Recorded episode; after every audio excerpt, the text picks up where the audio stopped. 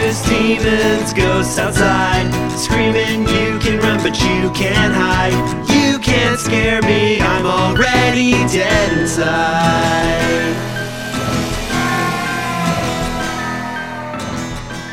All right, welcome back to another episode of the Text for Stave Saw Massacre. Massacre. This week we're doing the ruins. Yeah. Mm-hmm. Found footage. No, No. no, Frick. What am I? I was thinking of as above, so below for just one second. Ah. yeah, the Ruins, a different movie. we should do that one. I love, I love that one. Yeah, I know. We talk about it all, kind of a good amount. A good amount, not coherence levels or dark skies levels, but Yeah, well, nothing's Dark Skies level. I've seen to that, but Mm-hmm. um, that's one that you've said on multiple occasions that you want to watch again. yeah. Well, I've, I feel like I've watched it three or four times, and I enjoy myself every time watching it. It's a, it's a really good one, mm-hmm. and I always forget how much I like it because I don't like. well, let's just talk about this movie instead. but like, just real quick, the top of it where they're like just initially going through the the underground Yeah, Paris stuff, right? It's in Yeah. Paris. Um, that is like okay. Like you see the bones everywhere. I'm like, yeah, it's a little much for me. Mm-hmm. It's like when they finally get down and the tunnels start changing and shit. That's when it like yeah, kicks in. But so when it starts, I'm always like, eh, I like this movie. You know, so I've seen it maybe two times, but Right. it takes till a certain point for it to click on for me. yeah. There are a lot of movies like that. One that I want to talk that I'll or that I talked about last week um, definitely has that, but I don't want to mention it to spoil it. Oh my god. Yeah. so let's say the correct movie this time, uh, t- The Ruins. I can see I was how- about to say Temple. I can see how all three of those kind of occupy the same space in your subconscious at least. Yeah. because you've got the Paris, the Paris catacombs, and now we have like a Mayan temple. Mm-hmm. Yeah. Mm-hmm. both like these kind of underground dark zones, right? Yeah. Mm. that exist and that are the source of terror for some reason that we're not fully sure of. yes. Have you seen it? The ruins. Yeah. yeah, I saw it. Okay. in theaters when it came out. Oh, you did? Yeah, absolutely. And I I really liked it. I enjoyed it. Mm-hmm. Um and it did do well at the box office. Yeah. But when I look back now at these critical scores, it I mean 48% on Rotten Tomatoes, 5.9 on IMDb. Yeah. Those are way lower than I would have anticipated cuz I had a lot of fun with this one. Yeah, I enjoy them too. But that that sits about right for just like how many people have seen it. I think just nobody saw. I certainly didn't see it in theaters, nor do I remember hearing about it when it came out. I just found it in the internet rabbit hole, watched it, enjoyed it. Oh, nice. Yeah, forgot about it. Was it on Netflix or it was just a I maybe it was. huh. I think it might have been. I don't know if it is now. Right. This one was produced, uh, it got picked up to be made by Red Hour Productions, which I've learned is Ben Stiller's production company. Oh, So they're the ones that have done um, Zoolander Yeah. and just all his other movies. And um, Interesting. yeah. So this is their one kind of foray into let's try making money off of a horror movie. yeah. And they picked it up from novelist Scott B. Smith, Mm-hmm. who had j- was in the middle of writing this novel, The Ruins, and had submitted an outline to movie studios. And it got picked up to be made into a movie when he was still not even done writing the novel. It got picked up Wow. based on the outline. Whoa, cool. Yeah, per- must be pretty nice.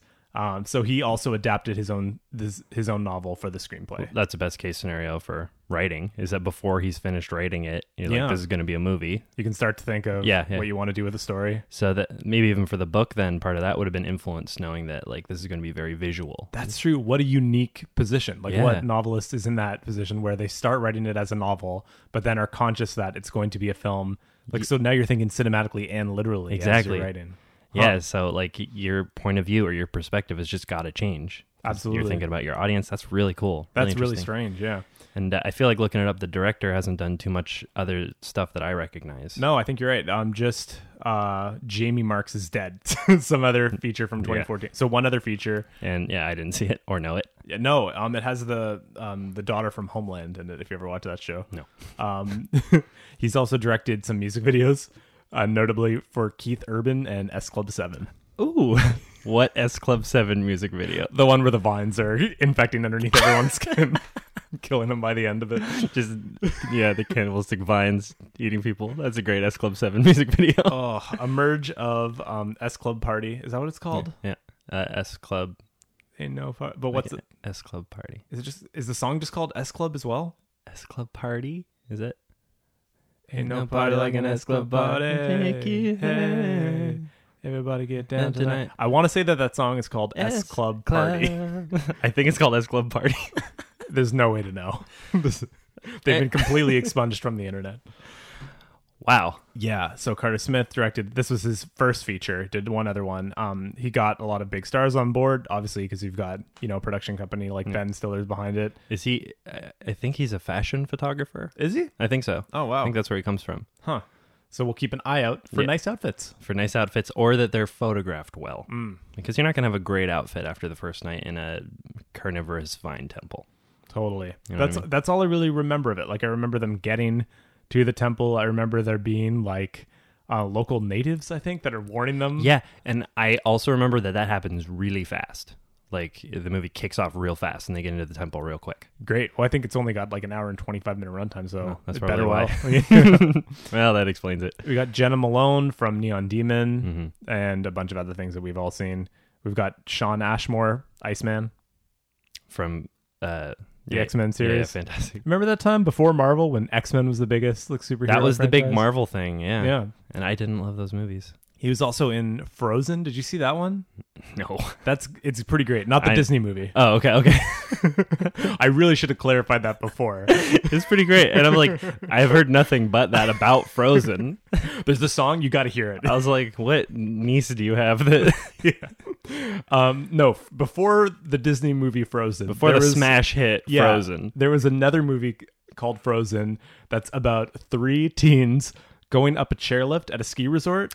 And Oh, then the yeah. ski resort closes for the weekend. So they're Yes. stuck way up, and it's just like a single set movie of them being on a chairlift for an hour and they're freezing to death. What do they do? Awesome. It's so great. Is it a good, a good movie? Yeah, well, it's not going to win any Oscars, but it's a fun, Hmm. entertaining ride. Just to for just like all those kind of one room horror movies that we're curious Yeah, about yeah. to see. What are they going to do with this? That's exactly what that Are is. they going to survive? yeah, They're going to eat each other? Probably. I'm I'm sure it's not amazing, but it was super entertaining when Mm-hmm. I saw it when it came out. Yeah, those movies are always great. Like, um, where, uh, what's the one where is it Ryan Reynolds is buried? Buried, yeah. Buried, yeah. Um, that one, and then there's another one. Uh, 127 hours, even. Yeah. Or- I know it's not horror, but I really enjoyed that one too for the exact same reasons. Mm-hmm. And Cube, is, falls in that sure. Yeah, category. yeah, Um, audition or no, sorry, exam is what I meant to say. Oh yeah, exam. Exam's a fun, That's a little fun one, yeah. yeah. They're all. I think fun is the best way to describe. Even circle, you could argue, is the best way to describe Yeah. those kind of. I like. I always just call them one room horror movies. I don't know if there's a better way to identify them. They're Yeah. single sets or. So one room just feels the easiest. Mhm, absolutely. Yeah, those I- are great. I also used to see Sean Ashmore at a grocery store all the time in my old neighborhood. Oh really? Yeah. Did you ever talk to him? Um. One time, Ooh. I love these stories. uh, I was just behind him and his girlfriend. You just ruffled his in hair. Hmm. line for coffee, and um, they like didn't have cash on them, so he had to leave. And then she just started conversation with me, and she's like, "We just got back to town. We don't even have any Canadian cash." and I'm like, "Oh yeah, was that was that Iceman or his brother? Because he has a twin brother, Yeah. Aaron Ashmore." And he's like, "That was Iceman." What? And then w- another time, because so I used to live over by Young in College, and that's where they Iceman. clearly have a condo in that area because I would see him in the grocery store a bunch. And one time I was crossing an intersection and I saw him with his twin brother together walking down the streets. of Toronto. Whoa. You, if you're the Ashmore twins, you can't just walk around in public. Well, did you, you didn't accost them? no, I didn't t- tackle him down. I was about to, but Well, good for them. They're living the life. well, then then you can like you have the uh, deniability. You can point the other ones like that's Iceman. Confuse your fans and get away. they look very similar. It's remarkable that one, and I think they both have pretty good careers. And This is a big tangent from the movie Ruins that we're watching today on the Tex Gustavson Massacre. Why don't we do some scare and tell? Scare and tell.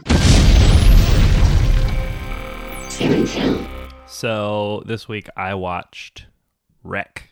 Nice. Yeah, And you have seen this before, right? yeah, I did. So this is a Um, rewatch. yeah, so I did not remember how that movie ended at all. Mm. It's definitely some inebriants helped me with that. but holy shit, that movie is stunning. Yeah. Yeah, it's. pr- Uh, I mean, it's like a zombie infection movie, Yeah. right? No, I've seen I've seen like the opening ten minutes, I think, and then I saw I think the American remake. Yes, which- Quarantine. quarantine. Yeah, yeah, but I mean everyone holds Wreck in super high regard. yeah, and correctly so. It is like it, it's the best paced um, zombie-ish infection movie that I can think of. Like and that one is found footage, right? Yeah, yeah, and it's great. It they do really good with the camera work. It's not it never wears on you. Like really good effects, really good gore. Like e- every component of a of an infection movie, the way that they don't totally understand what's happening, how quickly people change, you know, like, it, it's awesome. It's so terrifying. And then like the final act is just pedal to the metal. Nice, man. Y- Yeah, and the last, like you see one kind of creature at the end. One creature is a zombie. Mm-hmm. Terrifying. They're in the dark with night vision, and nobody can see each other. It is just so so scary. Reminds me of like 28 weeks later, where they do that with the the rifle. Oh yeah. And the oh my god, it was so good, man. I'm like, Nice. I I did just that- I put that one off for so long for some reason. it's so well. I mean, you're not a zombie guy. that that's probably it. It's it's the one that's worth watching for sure. But it's you- super short and super punchy. You're, the top of it though, it takes a few minutes to get its feet. Once it does, it has done it and is fucking great. Yeah. So you're right that the zombie thing would have deterred me, but the fact that it's found footage, you think would have drawn me to see it sooner than later. Yeah, I It's, don't know. it's some- interesting that you have like a cross of two subgenres in one with that. Yeah. Found footage and zombie movie. and it's like it's the perfect way to do it because they can show far fewer zombies or the zombies like I don't know, and they're not even fully zombies. But I mean, there's something about um, the minimalist like approach to it. You see one at a time, kind of maximum. mm-hmm. until like near the very very end so it's like e- every situation forces them to like kind of leave one person behind and like go to the next place or go back to where they had just come from so it's like this very slow like um at first predictable wearing down of the the cast and then more and more like therefore zombies have been created so it all kind of comes to a head all at once for the third act and Mm-hmm. then it's just like i said pedal to the metal and s- the last little the last few minutes is just the scariest thing it's so good it deserves to be on every list that's like the actual scariest of this genre and Oh, this shit. genre and this genre yeah i can't think of a scarier zombie thing than that Nice. like 28 days and weeks are the closest i can think of Did you um, recognize any of the style, even though it's found footage and this other one isn't, um, from Veronica, the same movie that he directed? Um, kind of a, a little bit, but it's so because found footage to like not found footage, it's Yeah. so hard to see parallels. But like a little bit with the fact that in Veronica they had um when they would show this spirit that she w- it was constantly afraid of, Mm-hmm. like it would always be behind this weird like hallway glass that they had Right. in that movie. So you'd always see a shadow moving or a shadowy figure behind this like foggy glass that's something that happened a good amount in Okay. Wreck. So maybe that, maybe kind of like suggesting a figure behind some sort of thing, mm-hmm. a curtain or a glass thing like that. Maybe, but Nice. not a ton other than, you know, knowing where to focus right at the perfect time to make something really scary and using the sound to Right. to really drive you nuts. Veronica really um, brings me to this kind of beef that I've been having with Netflix lately. Um, Well, Chris got a beef with Netflix. specifically over like Veronica, they were marketing as this is the scariest movie ever, It's gonna- which is just a ridiculous thing. So I know people who were like, "Oh, I just heard it was the scariest movie of all time," and I was so, so let down. So I was disappointed that they tried to market it as such. Yeah. but they did it under the pretense, which is the, my main beef. Okay. Um, is that they said, well, so many people turned it off one third or one quarter of the way through, so that must mean it's the scariest movie ever, Ah. which is such a stupid, stupid That- understanding of numbers. Like to to be like, well, if people turn off horror movies one third of Yeah. the way through, it must be because it's too scary. That's asinine. yeah, they released a whole thing being like, here are the top ten movies that people can't finish, and of course, half of them are terrible Yeah. because. Turning off a horror movie isn't only an activity we do because it's so scary. It's also something we do because it sucks. Yeah, human centipede gets turned off the most, not because it's a terrifying It was on that list. Yeah, of course, of course it is. That was Yeah. just a guess, but of course, because it's not terrifying. It's horrible. to Look at, Yeah. you know, sure, fuck that. I know. I was just disappointed at how widespread that report that they released went. That's like I don't know. That's like the um the news headline of the day though is like every movie coming out now has to be the scariest thing. Mm-hmm. I'm sure that that cycle is like every like five to ten years they need to just inundate you with like you know this, the most unique take on sound in years the most unique take on like showing race in a horror movie in years so like Yeah, it's all part of the marketing game to get people out. yeah. Yeah. then they run out of things so it's like the scariest one I feel like I feel like the genuine or the thing closest to the genuine kind of hype for that is when a movie seems to come out at Sundance, and then that gets the big hype of this is the Yeah. scariest movie ever, and then it slowly trickles out. You know, half a year later, we had that with It Follows, The Witch, and now Hereditary. Yeah. That is just such a huge hype cloud before coming Yeah. out that seems to be genuine, that seems to get confirmed by the more people that do get to see it Mm. at smaller festivals. So I think we can still discern between levels of validity with those kind of hype Yeah. clouds. Yeah, yeah. Um, especially if we can at any point get in before Mm-hmm. it hits like one of those big streaming services, Absolutely. like we did with Veronica, which I really liked Veronica, Mm-hmm. and I think it is a very scary movie. But I also think it's kind of been done several times in several different ways. I think it was Absolutely. great performances by a very unique little cast Yeah. inside of a cool little one room setting. it looked great there Yeah. Mm-hmm. especially that last like 10 minute stretch where it kind of kicks into overdrive a little bit Yeah, I felt it like the first time they used the Ouija board. I was like, oh, this is pretty. This is terrifying. And Mm-hmm. But Mm-hmm. yeah there's uh, something so special about being able to see that without any hype or foreknowledge going in And it- the first time she sees, I guess, is that their dad or just whatever that spirit is. Mm. Veronica, Veronica. you, you your memory's so good bid on nika Like that's Oh, that- how- Veronica. that's Gotcha, how he gotcha. says it, and Yeah, he's yeah. just like getting closer to her and louder. And I remember that being really terrifying. nice I love it. I, I really do enjoy that movie.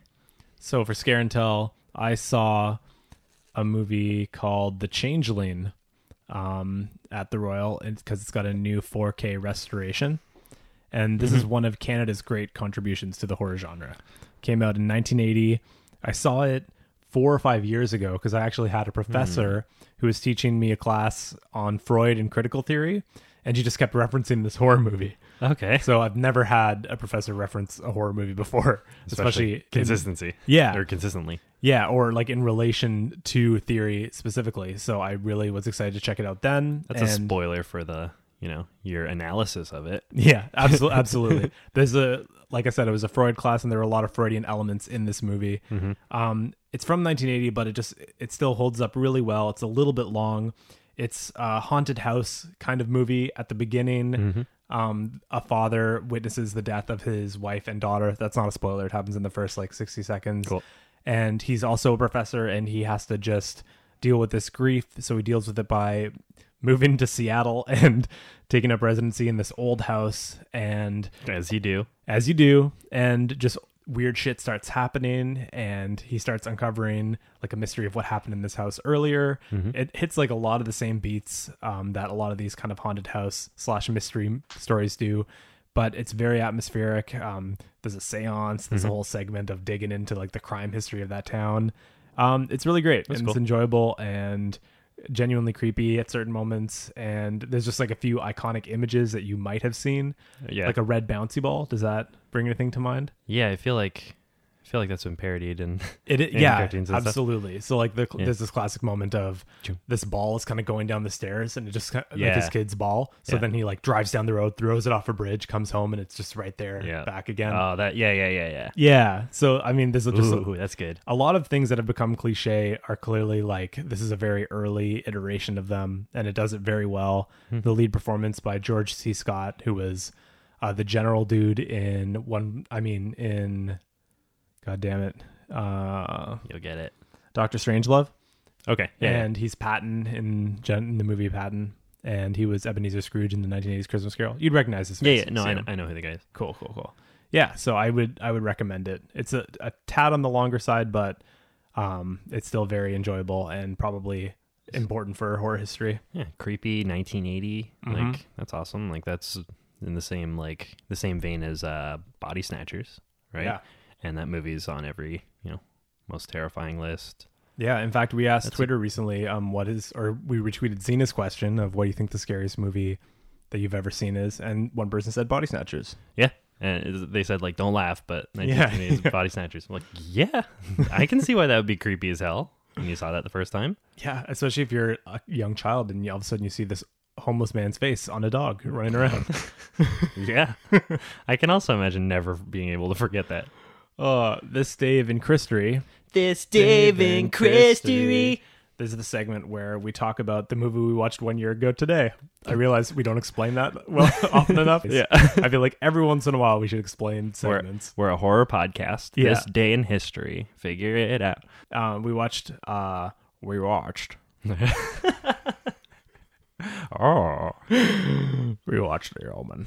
there are man. It's been too long since we've done a Gregory Peck impression. Gregory Packs have arrived. I remember this movie fondly. Well, I don't. I remember. Yeah, I, maybe not the movie itself, but the experience of watching the movie. Mhm, Yeah. I feel okay. So the scene that I remember most is I think when he rides the bike into is it his mother and knocks her over the Yeah, yeah that part because Mhm. I remember it looked silly. looks silly. And, Oh, I like, remember what being the scared. impact of the Oh, I see. I see. of the bike hitting her. the physical. Yeah, yeah, yeah, effects. yeah. Nice. Yeah, I remember like just that, like loving the setup and the first kind of twenty minutes are so exciting. You have the birthday party. This is all for you, Damien. One of like Mm-hmm. Yeah. one of the Oh, of course. greatest scenes Yeah, ever. yeah. Um, and then just that last hour, just being Gregory Peck Yeah. playing boring Indiana Jones and just Mm-hmm. going from like location to location, trying to figure things out with an incredible decapitation out of nowhere. The best like car decapitation ever. that head like does like thirty flips. It just flips like crazy. That one looks so good. Yeah. Mm-hmm. Um, I love in that one too when uh, all like the images of people, whenever their photos taken or like pictures on the wall, have like a line like they're being hung. Mm, yeah, that's such a great element. That's the coolest ever. it really is. I love that. I wonder if that inspired um, the writer of The Ring or the original Ri- Ringu, um, because that's when the photos have the messed up faces. Slightly. yeah. Yeah. Yeah. I wonder. Same kind of There- trope. yeah. There's a few things. There's actually a thing like that in Lake Mungo. Mm. Yeah.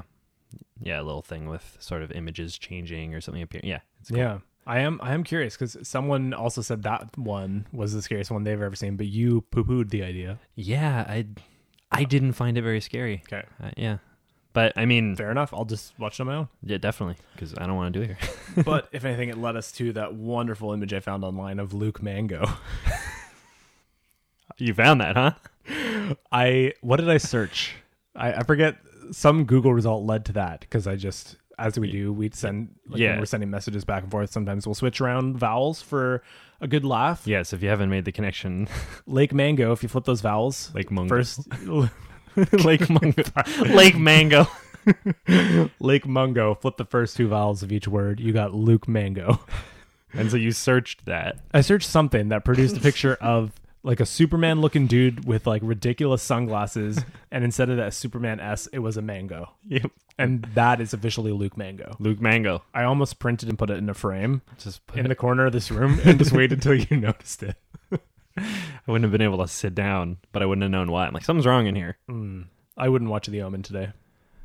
To, mm, no. We were even talking about not bothering with the sequels to that one. Yeah, I'm. I'm not totally enamored with it. I don't feel like Yeah, One summer day of we will. sequels. It's getting the boot. you're gone. And if uh, Scaredy Cats make your case, if you would like us to watch the Omen sequels, Yeah, because as it stands, we're not super interested. But I mean, I wasn't super interested in watching Extra as an example. That Yeah. turned out great. yeah, and I mean for most of the franchises we do, not the main obvious ones. That one's obviously like Friday the Thirteenth, Nightmare on Elm Street, Halloween. Obviously, we'll watch those ones. Hmm. But for the lesser known ones, I feel like. For every single one of them, someone pipes in and, be, and is like, "You got to watch the sequels too." Someone loves the Phantasm sequels. Someone loves the Extra sequels. Absolutely. And, but Omen, nothing, silence. yeah, and I mean, you go online and you realize that a lot of critics and a lot of people don't like movies like The Ruins, but we Mm-hmm. do. So if you like one of the Omen sequels a lot, it is worth bothering us because that means more than like the Google user score or Metacritic or anything like that. Hundred We'll- percent. Yeah, we'll go with what you guys say. So yeah, I'm excited to rewatch the ruins. Um, Hmm. I'm a little worried about this low score, but I mean that happens all the time on this podcast. Yeah, it's it's pretty common. Did you see um, the Google user score? What was that? Was it higher? I think so. Let me just quick check. Sure. Google users have it. Eighty-three percent. Hell yeah. Yeah. Google users. Google users coming through. That's that's where it's at these days because those are active people who have like you know gone out of their way to chime in on how they feel about the movie. and do they give just a simple yes or no, or do they give a percentage? I'm not totally sure. huh. I, it's Google. I wonder. I feel like it might be. Yeah, they let's- put in a, like an out of ten review or something, and Let's keep an eye on that for future films. See what they think. I, yeah, I usually look at it for, in my own searches. I'm like, that's Nice. enough assholes like me decided that it was good, which means it's very good chance I'm gonna like it. All right. Yeah, Google users, you guys got it. On that note, users. On that note, let's go to this Mayan temple. I think it's Mayan. Yes. Aztec, Maya, It's a temple. I wonder if it's the same temple from uh, Temple. Monsters or Temple Grandin. or Temple or oh, yes, because we talked about this when we were watching Monsters. I think Yeah. I brought it up saying, I think that's the same temple from. I wonder if it is. Uh, if we can remember to, let's pull up Monsters and see Okay, a little yeah. Mm-hmm. comparison during this one. All right. Awesome. Cheers. All right, cheers.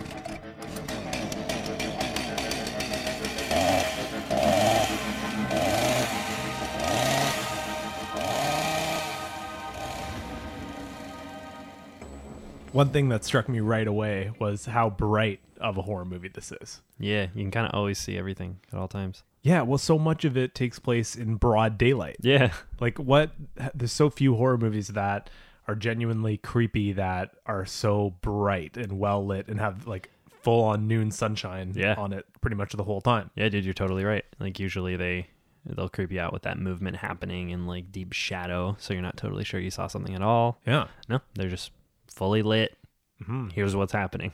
That being said, they didn't rob us of a few great creepy scenes in the dark. hmm Yeah, we got a couple like down uh, down inside. We only went in there for like one second. I know. It's Yeah. such a tease that you have this kind of well entr entrance, and you're like, what is the labyrinth that exists underneath this, in the heart of this thing? yeah, the ruins that the movie is named after. We're gonna go in there for like five minutes total. Yeah. That's kind of cool. It's not called Top of the Ruins. Sitting on the top of the ruins. Yeah, we only get a very little bit of actually inside the cave, but it's so satisfying the scene that we're in there when everything, the Yeah. ivy is just all kind of collapsing in on them. Oh yeah, when it just like becomes this big sort of like blob like entity that's just Holy like shit. moving towards them. Yeah. It's really well done effects for just like moving plants. Like that's basically like the the terror of the whole movie is plants are moving. Yeah. and they do a really good job with those effects in all the places that they occur. Like when the they start moving for when they're in there in that one of the few dark scenes, and uh, they think they're hearing the cell phone, but what they're hearing is those little flowers Yeah. mimicking the sound. That's that's like such a great reveal Mm-hmm. in, at that point in the movie when you realize that this plant can just mimic whatever as a way Yeah. Mm-hmm. to like entice you or up draw you closer to it so that it can ultimately consume you. Yeah, that was shown very well. And like it, it was believable too. They never like there weren't many points where somebody got grabbed on the leg and then that was it. They were stuck. You Yeah. know, they were really usually able to rip it off. It was this slow burning, like you're Totally. it's in you, it's happening. Yeah, that's what makes it so um, exciting and dread-inducing is that it's not this like crazy ass creature that can just w- lash out, grab you, and pull you in. Mm-hmm. Exactly, yeah. It's pretty weak. It's just some vines. Plants. Yeah. To to quote one of my favorite episodes of The Simpsons, um, Simpsons go to Africa Mm-hmm. and they fall off of a, a, a waterfall and they land in a giant flower. And then they're like, "Oh, that was lucky," but then it starts closing on them. They're like, "Oh no! Oh my God! We're, it's eating us!" And then Homer just walks out. He just pushes the front out, and it just tears, and he walks out. I'm like, "Dad, how did you do that?" He's like, "It's a flower." I don't remember that at all. Is that one of my late, favorites. late Simpsons? Uh, I no, don't even remember when they go to Africa. it's Homer wins a trip because he finds an old box of animal cookies upstairs in the attic. Holy shit! Uh, I- there's so many great quotes from that one. Huh. But I'll, I'll just let that go. We're talking about the ruins. We sure are. And yeah, like they're so they judiciously use the CGI quite well to show it Mm. underneath the skin and the little flower things flaring up. But when they're in there, like I feel like a lot of those effects you can get by just having a couple PAs just shake around a bunch of leaves. Yeah. Because that's the moment where it felt like it was enveloping them, and Yeah. they s- they still escape, but it would show like it would show the front shot and the back shot, and it was just all around them. Yeah, and it- just moving in. It looked like the plant equivalent of like going inside the bee's nest and stirring it up. Like Yeah. that's what it looked like happened when they first like.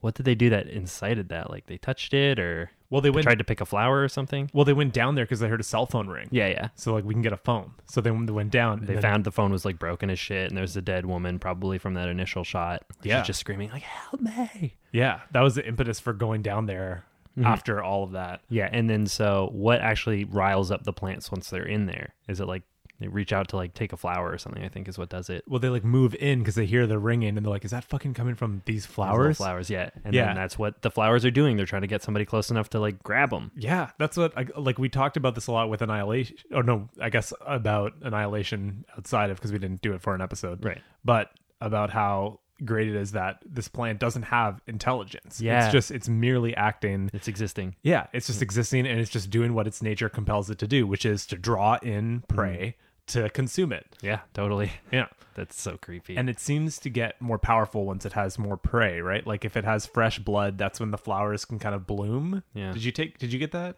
um, I, I don't totally know exactly. Like, I think yeah, they're they're feeding on the people's parts and blood, so it's like I don't know if they're sensing that there's prey and they're like getting most agitated when someone starts screaming. So the flowers are picking up sound that they can repeat back. Yeah, that's what I'm wondering if the flowers blooming is um a result of there being prey nearby Pro- I so they think know so. they can draw them in because it also seemed that the more blood it got it was able to like it became it grew more it Yeah. seemed to proliferate so i wonder if there's a and I think so. Yeah, and the natives were pouring salt around salting the the soil around the pyramid. which makes me think that they recognize, oh shit, it's feeding, so it, it's going to grow faster. So Hmm. we need to salt the fuck around the rim because it's going to grow exponentially if we Yeah. don't. Seems like uh, they suggest a pretty colorful like history of this. Like the natives are well aware of it. They don't fuck around. They take no chances. They But- kill their children if they even briefly grazed yeah. They're like the plant, somebody like dopely threw a handful of plant and it just hits the kid in the belly. and that's enough. That's enough. And they shoot him in the fucking head. a little kid Yeah. just gets shot and they don't cut away nothing. I was That's like, oh, great. Oh my god. Okay. And the gore is wonderful in this movie all the way through. Like Mm-hmm. Yeah. to, to kick it off, the first moment of gore is when they shoot the guy that brought Oh, them there. Arrow in the chest and then his head explodes. Yeah, like like chunks of the guy's head is flying off. Kind of like disappear right in the middle. I Like, love that. I need that so badly. Like it would just suck if they shied away from it, especially in a body horror premise like this. Yeah. And they do not. No, not at all. Like they really give you some gross stuff to look at. That was just su- such a great inciting incident because like it, it shows, um, like it, it makes you more scared of the vines because I'm not scared of vines. Like yeah, I even I get the concept of something being toxic. You heard it here, Scaredy Cats. Dave is not afraid of vines. I'm not very scared of vines, just a little, um, a little more now. But like I, I like I get the concept of like we we recently did Splinter. I I get the feeling of something you don't want to touch at all because once you do once, you're done. Mm-hmm. I get that, but like I'm still not like terrified of what these vines can do to somebody until I see these like uh, villagers who clearly understand the natives who understand exactly what's going on with these plants and they will instantly shoot you in the chest when you get too close blow your head off like it was so that that scene was amazing because um like you thought kind of a, a little bit it was the fact that she was taking pictures that was like setting them off Yeah. you know and you didn't know where the violence would go you didn't know exactly what would set it off and then as she's slowly scared scared backed off into and steps in the plants that's and then Mm-hmm. It he starts to click for you. Yeah. yeah, then it starts to click what's going on, and it's really they really put a lot of pressure right in that scene. Mm-hmm. That like, no, they're not going to fuck around. This is a very terrifying plant for one reason or another, Yeah. and it takes a little while after that for it, you to start seeing why. Be- It really does. In fact, that first like half hour when they're on the ruins themselves, Mm-hmm. we don't even the, the action isn't moved forward by anything the plant is doing. No. It's really their own stupidity that really Yeah. makes the movie move move forward for that first like hour. Yeah, just human It's- error. human error. Like they're like, oh, let's let's go down and see if there's a way out inside, and they don't check the rope before. They don't hesitate. The dude just ties it around himself. He's Yeah, like, it's like- down we go. let's do this, which is just rid- it's so annoying. Yeah. they're such annoying characters at that moment. Yes. and it snaps and breaks, and then they send another one down, and then she's stuck down there. Like so, really, like that whole when that whole movie, that whole part of the movie was unfolding, the plant is just chilling, doing nothing, and It- the, it's making cell phone sounds. That's how it starts. That's Wh- all it's doing, but we don't know that. yeah. Well, the cell phone sounds don't even come until a little later. Well, no, that's why he goes down. In the first place, Yeah, the cell phone sound. I He's thought like, he was it's going- my brother's cell phone. We have the same one. He ties the thing Oh, around himself. So that's why they were going down. the That's whole why time. they go down. Yeah, because of I the thought it thing. was just to explore and see. I think there's a way out Yeah. inside. But so in that moment, they're not even not even like let's check the rope. Like how old is this place? Let's you know there are s- sleeping bags in the thing. Mm-hmm. Let's see if there's any other packs or anything. They just very quickly immediately start jumping down things because they're twenty somethings. Yeah. You know they and make, they need to. They're freaking out, Yeah. and they want a solution faster than they're willing to take them for. yes, and that's really important for the whole movie is that they need a solution much faster than you know the Yeah. intelligent path. Absolutely, that's just that is the kind of consistent human error that goes throughout all the situations that they face. Stacy just starts literally hacking herself open, which God. is the scene that I remember most from this movie. Like Yeah. ten years later, I remember that like exactly the way it's framed, the, sound of her voice, the blood puddle that she's standing in. Yeah, just and that's one of the a dar- another dark scene, but well lit, so you can see her perfectly. so bright. like the white of her sh- her dirty shirt and the red of the blood contrast is like it might as well be daylight, even though it's a nighttime scene. Yeah, what other movies have like such terrifying scenes in broad daylight? I'd be so curious to know. I can't think of um, quite a, as terrifying scenes, but like the movie that jumps to mind is um, Loved Ones is very bright the whole time. Right, but that all still to- takes place at night. I mean, you have those final scenes that are in the day, but Yeah. by that point, the levity, like the levy's broken. It's you're kind of like excited. The tension is kind of gone almost. You know what I mean for those lit scenes. Yeah, and and even when he does fall down in that like little subterranean pit Mm-hmm. or whatever, they really they light it very well, so you can see those the people. yeah, creatures. yeah, yeah. But I mean, even like not just well lit, but just takes place in the middle Oh, of in broad the day. daylight. Yeah, yeah, you're with right. the sun beating down on Uh, everyone. Some scenes in it follows, but yeah, there's not much. Mm-hmm. There's really not much. Yeah, that's so. I mean, just the vines crawling underneath the skin just really, Yeah, really yeah. sticks with you. It still holds up ten years later. It looks Totally. great. And and what I remembered from seeing it was, Jesus, I don't know how this happened, Scaredy Cats, but I was like kind of teasing Chris the whole time. I was like, you remember the leg stuff? You remember the leg stuff? Yeah, and, I And- did not. And uh, what I was alluding to was when um, they wake up, and there's that scene of both of them in the night waking up to the vines wrapped around their legs, and you see it crawling into her leg, and then it goes to him, and his legs are like mostly eaten, Yeah, and that was like when I that was where like I was saying a little earlier about how like I'm not scared of vines, and then that happens, you're like, oh my fucking Christ, of course they're gonna shoot which the is kid, definitely not even the goriest leg scene. No, which no. is why it's so funny that you referred to it. and yeah, then they start, um, they come to the conclusion they have to amputate his legs, Yeah, yeah. um, and which is just a heroic effort of gore and They didn't shy away at all. I love No. it. I love how crazy good it looks. Mhm. yeah going back to splinter we had another kind of like crazy amputation mm-hmm. this one may take the cake It d- yeah, like Wild Splinter, it still was like a, a big moment of tension and really effective the way Mm-hmm. that concrete block drops. Like it, it- very visceral. You do squirm in your seat. This one, the camera is right on that. Like we are seeing every part of this like shattered bone and blood and viscera just being pulled apart. yeah and the guy's reaction as it's happening Exactly. just so gross he's the way that he jabs into his leg with the knife and And blasts then it with the To rock. have to have the finale be the vines take those just the like chunks of the feet that are left and Yeah. pull it in is such a beautiful little Yeah. afterthought too. so when i said the leg thing i meant like "Ew, he wakes up and it's gross not they get blasted off with a huge rock and dragged away in the most menacing thing ever the guy's passed out they don't even move him just that terrifying shot of the dr- legs slowly being dragged away and they're By them like all a just few watching straggly veins. yeah or vines, Vines, yeah. that's when they're like oh shit they're like all right well that pretty clearly shows us what's going on here but even though like that wasn't the leg thing and you feel silly for remembering the vines being around the legs instead of this amazing amputee scene um i still think i still understand why that one stuck with you like Yeah. that's that's right at the point in the movie where we're not quite sure how nefarious these vines are Yes. and for them for them to wake up and see how it's not just wrapped around the legs it's like Cons- embedded it's yeah. consuming and it's like s- literally went into the wound it saw that as an entry point Yeah. on stacy's leg i can see why that would stick with you more than the amputee amputation scene which like by that point the tensions are already high you know we're already kind of in there so that would be more forgettable yeah that's adrenaline and momentum but Exactly. the initial seeing it reveal it's just ugh. yeah i don't like people's body getting eaten slowly and they're unaware of it Ugh. That's like um, I brought up a couple examples while we were watching, but from Life when Calvin eats the guy who in the wheelchair, eats Yeah. his leg, yeah and they they don't know where Calvin is, and they lift up, they find him. terrifying. That's very terrifying to me because he's like dying of blood loss, and they don't know why. Uh, that one really sticks out. And then there's the scene from The Gift from XX, that short, yeah where they're eating the mom, you're just eating her legs, yes and just like the just the inner muscle and bone is exposed. Yep, three great leg eating scenes. And in Hostel, I think the first one, one guy has a victim in his room and he's straight up like he's got classical music playing. And Oh, yeah, yeah. He's just like fillet, like Yeah. cutting into the leg as if it's like a steak. Yeah, yeah, yeah. Now I remember that.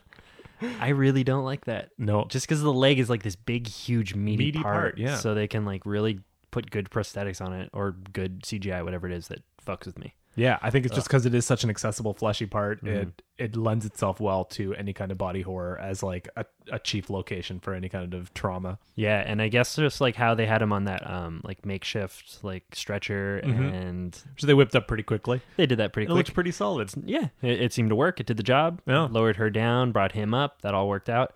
Um, It carried all three of their weights, didn't it? Like they all three were on that thing and being pulled up, I guess so. which is insane to think about. Well, I guess the two of them were cranking it together. yeah, the two of them.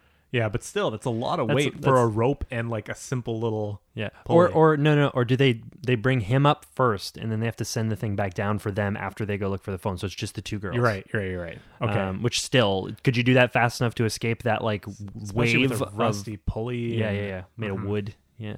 Could you escape the wave of plants that was chasing them in that moment? Which that was real creepy. especially as they were going up the shaft at the end and it was Yeah. just kind of rising underneath them. It just looked like like in that uh if it's like an explosion and the fire is chasing the hero out or something like that. But this Yeah. one it was carnivorous plants. uh-huh. Ugh. But um, it's cool, like with that stretcher and like how it kind of had like a dirt surface on the top of the thing. The the guy, like Heinrich or whatever his name was, like laying there, he could be kind of dug down underneath. You know, he could have like a little hole to sit in. Yeah. So that they made those prosthetics. So in other shots where he was just laying there as kind of like a background image, his legs were still just as messed up. Like you could see those prosthetics at all times Right, right. and that was really really good like where, rather to look and see an extra or like not an extra uh, uh, an actor laying on the ground and have like blood on their legs or whatever To cover up for it, yeah. yeah and you're supposed to remember that those are all chewed up but it really just looks like blood no they had these full on prosthetics that look gross and mangled up chewed That they could just keep there the whole time. keep there yeah that's great i love that little effect is really really important for me Yeah. And like back when they're loading him up on the thing, this is such another hilarious moment of how dumb they are, which is only enjoyable. Like I didn't hate the characters for how dumb they were. just I laughed. love them for how dumb they were. Yeah. Like it's hila- hilarity from the very beginning of the movie to the end. It just it walks a perfect line between being really tense and creepy and scary and being hilarious. Like Mm-hmm. just at the lunacy of this weird vine killer and the stupidity of these 20 somethings that's what it, the funniest part is, it it just balances it so well. And so when the two girls are down there inside the ruins and they're like realizing, okay, how do we put him on here? They're just talking out loud. They're like internal dialogue and they're problem solving so slowly, and it just like it manifests as them saying, should we pick him up by the feet? No, then he'll bend forward. Should we pick him up by the waist? No, then he'll bend the Little other arches way. back And they look at each other and they're like, the Knees.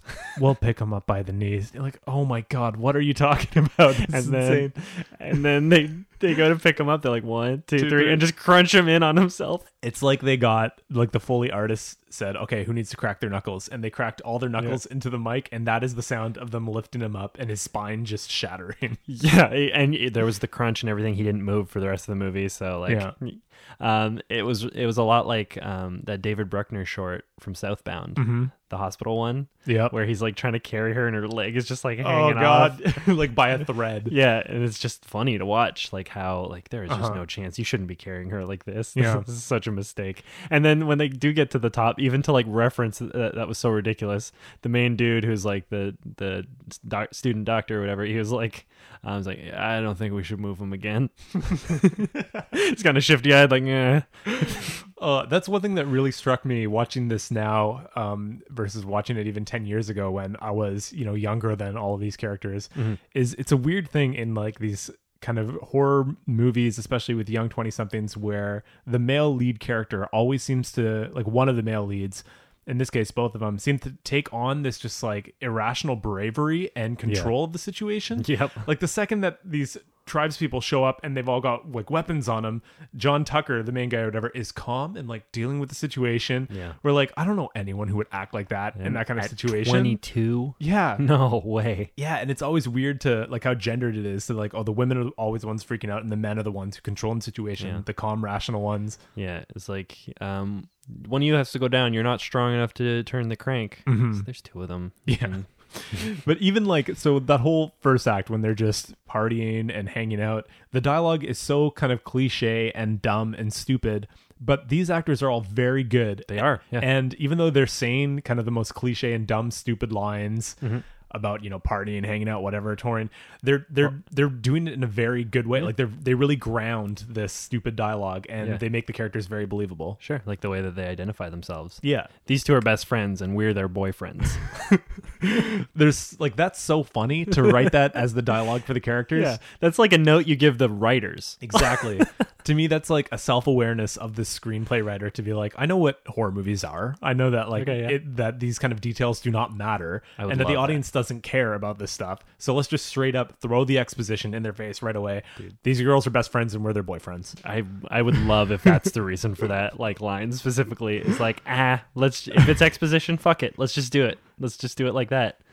I, I I really hope it is. I mean, this the screenwriter also wrote a simple plan, which it was like a very highly regarded, critically well received movie Mm-hmm. like three or four years ago, and I think that's why. And he wrote the novel that that one's based on. Okay. so I think that's why Ben Stiller's production company was like, no, this is an amazing writer, and he's like doing, Yeah, sure. he's entering the genre with this, like doing a genre project. Strangely enough, it's It going is to be good. strange. It's strange that he did this, like looking at the other stuff that he's made and how fucking great it is, how beautiful Yeah. it is. You have a really good writer approaching genre, and it's making it more than just like Yeah. a silly film. Like this is, it's really well done. It's, an It's- amazing concept. Mm-hmm. Yeah, the logic and the concept is just it's stunning. Like watching uh, watching the like plant show its different attributes and Yeah. like its different ability to move, how strong it is, how s- easy it is for them to rip, how it goes in, those effects.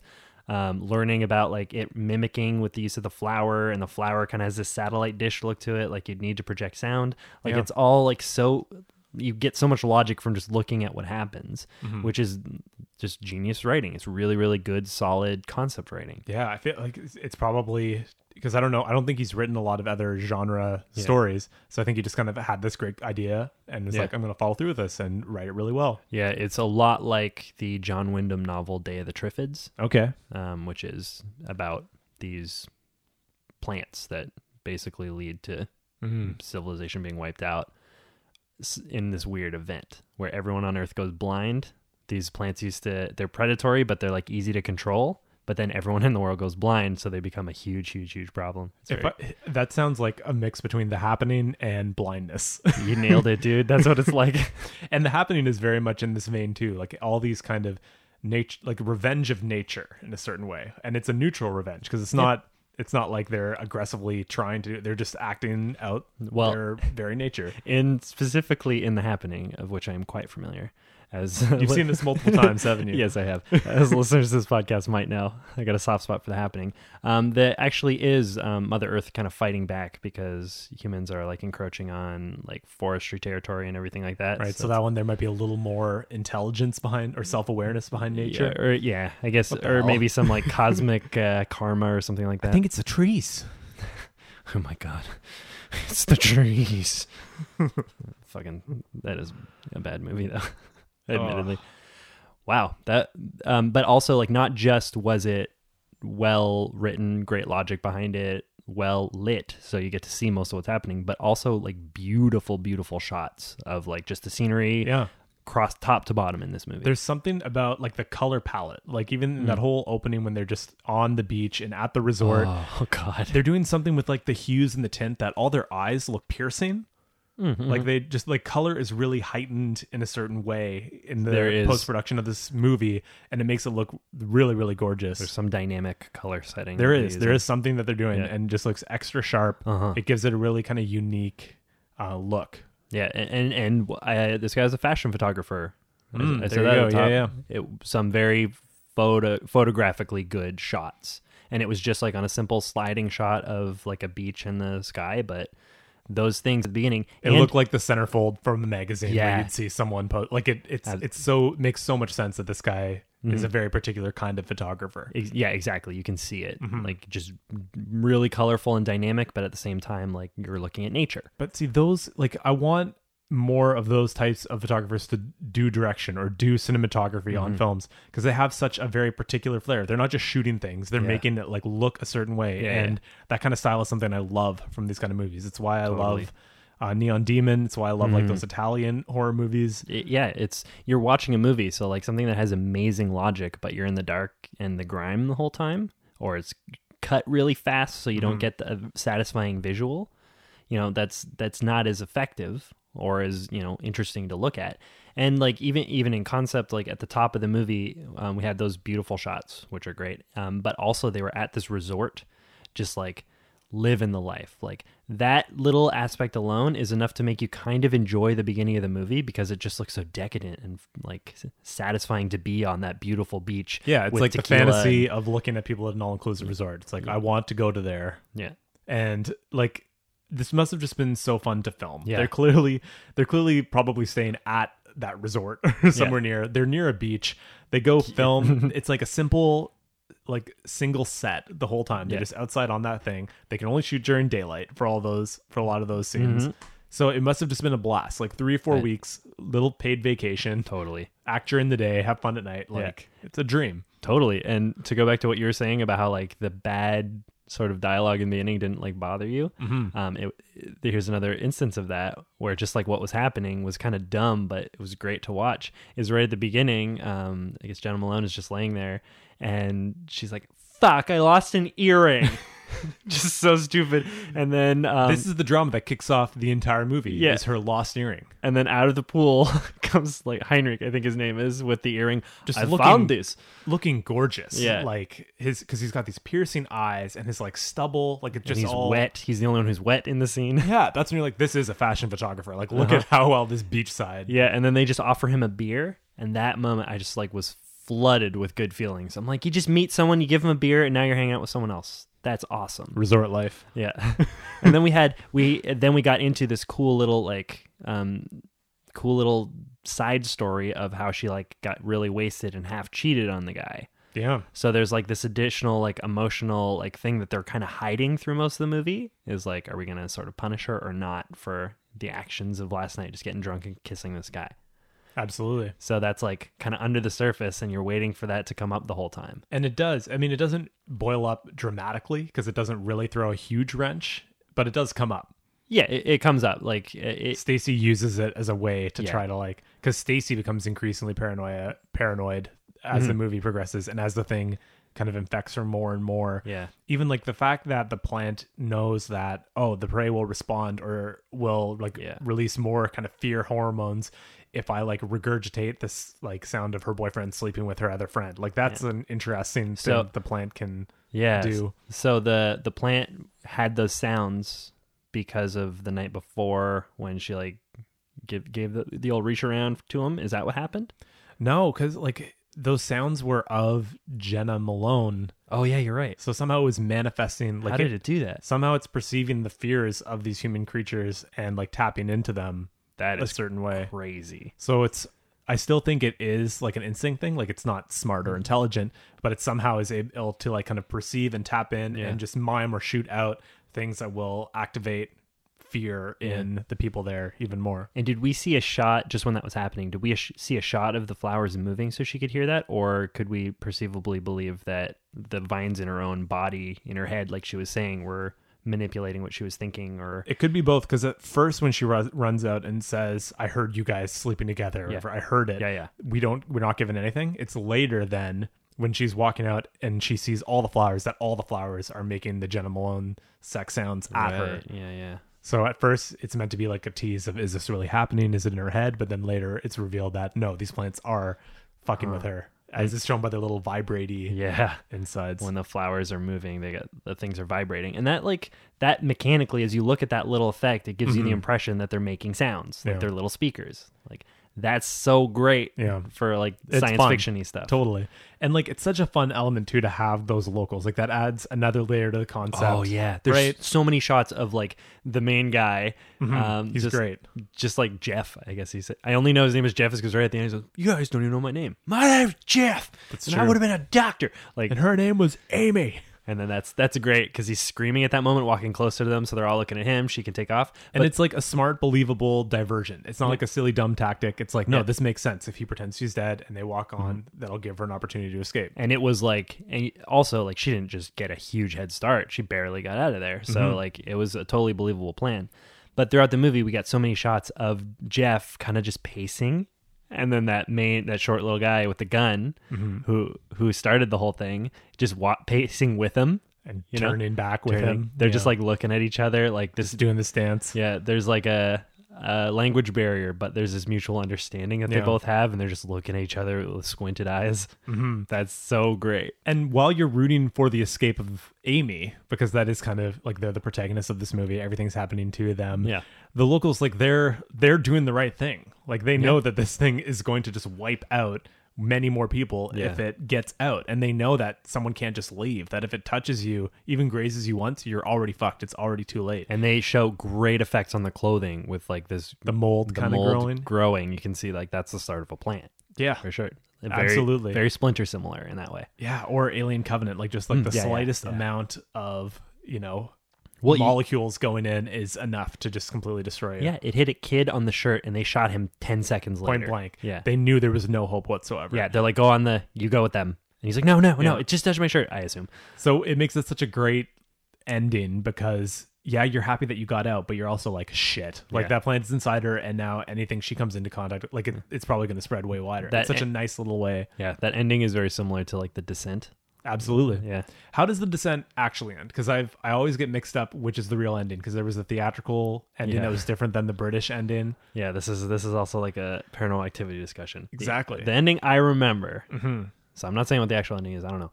Um, but she's driving out, and then she sees the bloodied up friend in the car with her. and that's that's, the the end. I think that might. I'm not sure if that's the original. End. The one that I saw firsthand was um she drives away and then she kind of keeps saying something and then it shows her back in the cave because she never really escaped. Oh, And that that's the ending I like more because I have seen the different endings. I'm not sure what is canon, but yeah, I would because there's the descent too. I don't think they bring back any characters. I don't think they do either. Yeah, Oh, Uh, if that's like a but- straight to video. Ooh, there might be a line. Do you remember Descent 2? No, I never watched it. Oh god, don't. Um I, yeah, it was it was like unofficial. None of the original people were involved. no, but that makes me think about how the actual ending ending. I feel like there's a person. No, never mind. I'm going to stop thinking about this right now. It's fine. Yeah. The Descent 2 has got a, a very dark addition to the story. But like this did obviously have some parallels to Descent and As Above So Below. Tons. Um, but I did remember for And some- Annihilation. falsely and Annihilation. Yeah. So you have like the cavernous parallels, like the idea of a horror movie in a tight enclosed space. Mm-hmm. Yeah. which we got just a bit in this, and then the biological element. yeah. So this is another two like taking a few kind of different ideas Yeah. that are common to the horror genre and putting them together in a great package. Yeah, and um, I love the this is the single room setting, but not because there are walls keeping them inside, but because there is people surrounding them. So they're like on top of a pedestal that's very open. Yeah. So it's like most of these single rooms, like they have walls around them at the very least. You know, this one doesn't. It's So you're very doing- open. yeah. very bright. It's that the kind of skeleton of that concept that's so effective, Yeah. but you're really putting it forth in a new way. Yeah, which yeah. is it's great. It feels fresh. It feels original, Mm-hmm. um, despite being like resting on these kind of foundational tropes of horror. Yeah. and yeah, I I think it holds up, and I really Totally. enjoyed I really enjoyed rewatching it. That was awesome. that movie is great. Just Forty eight percent. These critics don't know what they're talking about. critics don't know, but Google users do. they do. Yeah. Mm. Google users, we're with you. Mm-hmm. Hundred percent. Maybe let's go to some Instagram comments. Instagram comments. Okay, so we have a comment here on our video drone post on Instagram from Riketsa. Uh, someone should put Hillary Clinton's face behind James. He just loves her so much. Womp womp. we and it's true. And we we Yeah. tried to burn James Woods a little bit watching that. tried, yeah. Fuck that guy. Fuck that guy. And yeah, he's obsessed with Hillary Clinton, like a lot of the right is right now. Yep. So this is really going to be a moment captured in time. That when we listen to this episode in the future, and Riketsa looks back Riketsa. on this, Drops us a Hillary Clinton we'll, reference. we'll remember how obsessed the right wing was over someone who didn't hold any power Just at that time. A private citizen. Thanks, Riketsa. Good one. Also, real Aaron Hindman said, "Hey everyone, if you love horror movies, be sure to check out. I'm one of the sorority girls in it. You don't want to miss that. So we've been over this before. Mm-hmm. If you try to plug something on our shit, We're going to read it. we're gonna bleep you out. Oh, right. Get bleeped. Yeah. So don't check out. I mean, that sounds kind of fun. But yeah, don't Sounds- check it out. Sounds a little derivative. From what? Hot tub time machine and uh, sleepover party massacre. Okay, don't bleep those two things. I, well, but they're gonna put it together. All right. Well, thanks to no one for your comments. That was and, great. And thanks again to Riketsa for actually contributing. yeah. well, scaredy cats, thanks for listening to another plantastic episode of the Tex Chris and Bissop Massacre. I'm your favorite host, I'm the other one. and as always, Chaos reigns, chaos reigns, chaos reigns, chaos reigns. You can't cut out all your problems. Chaos reigns. I'd still probably try, though. definitely that's so gross. See you next week. Bye.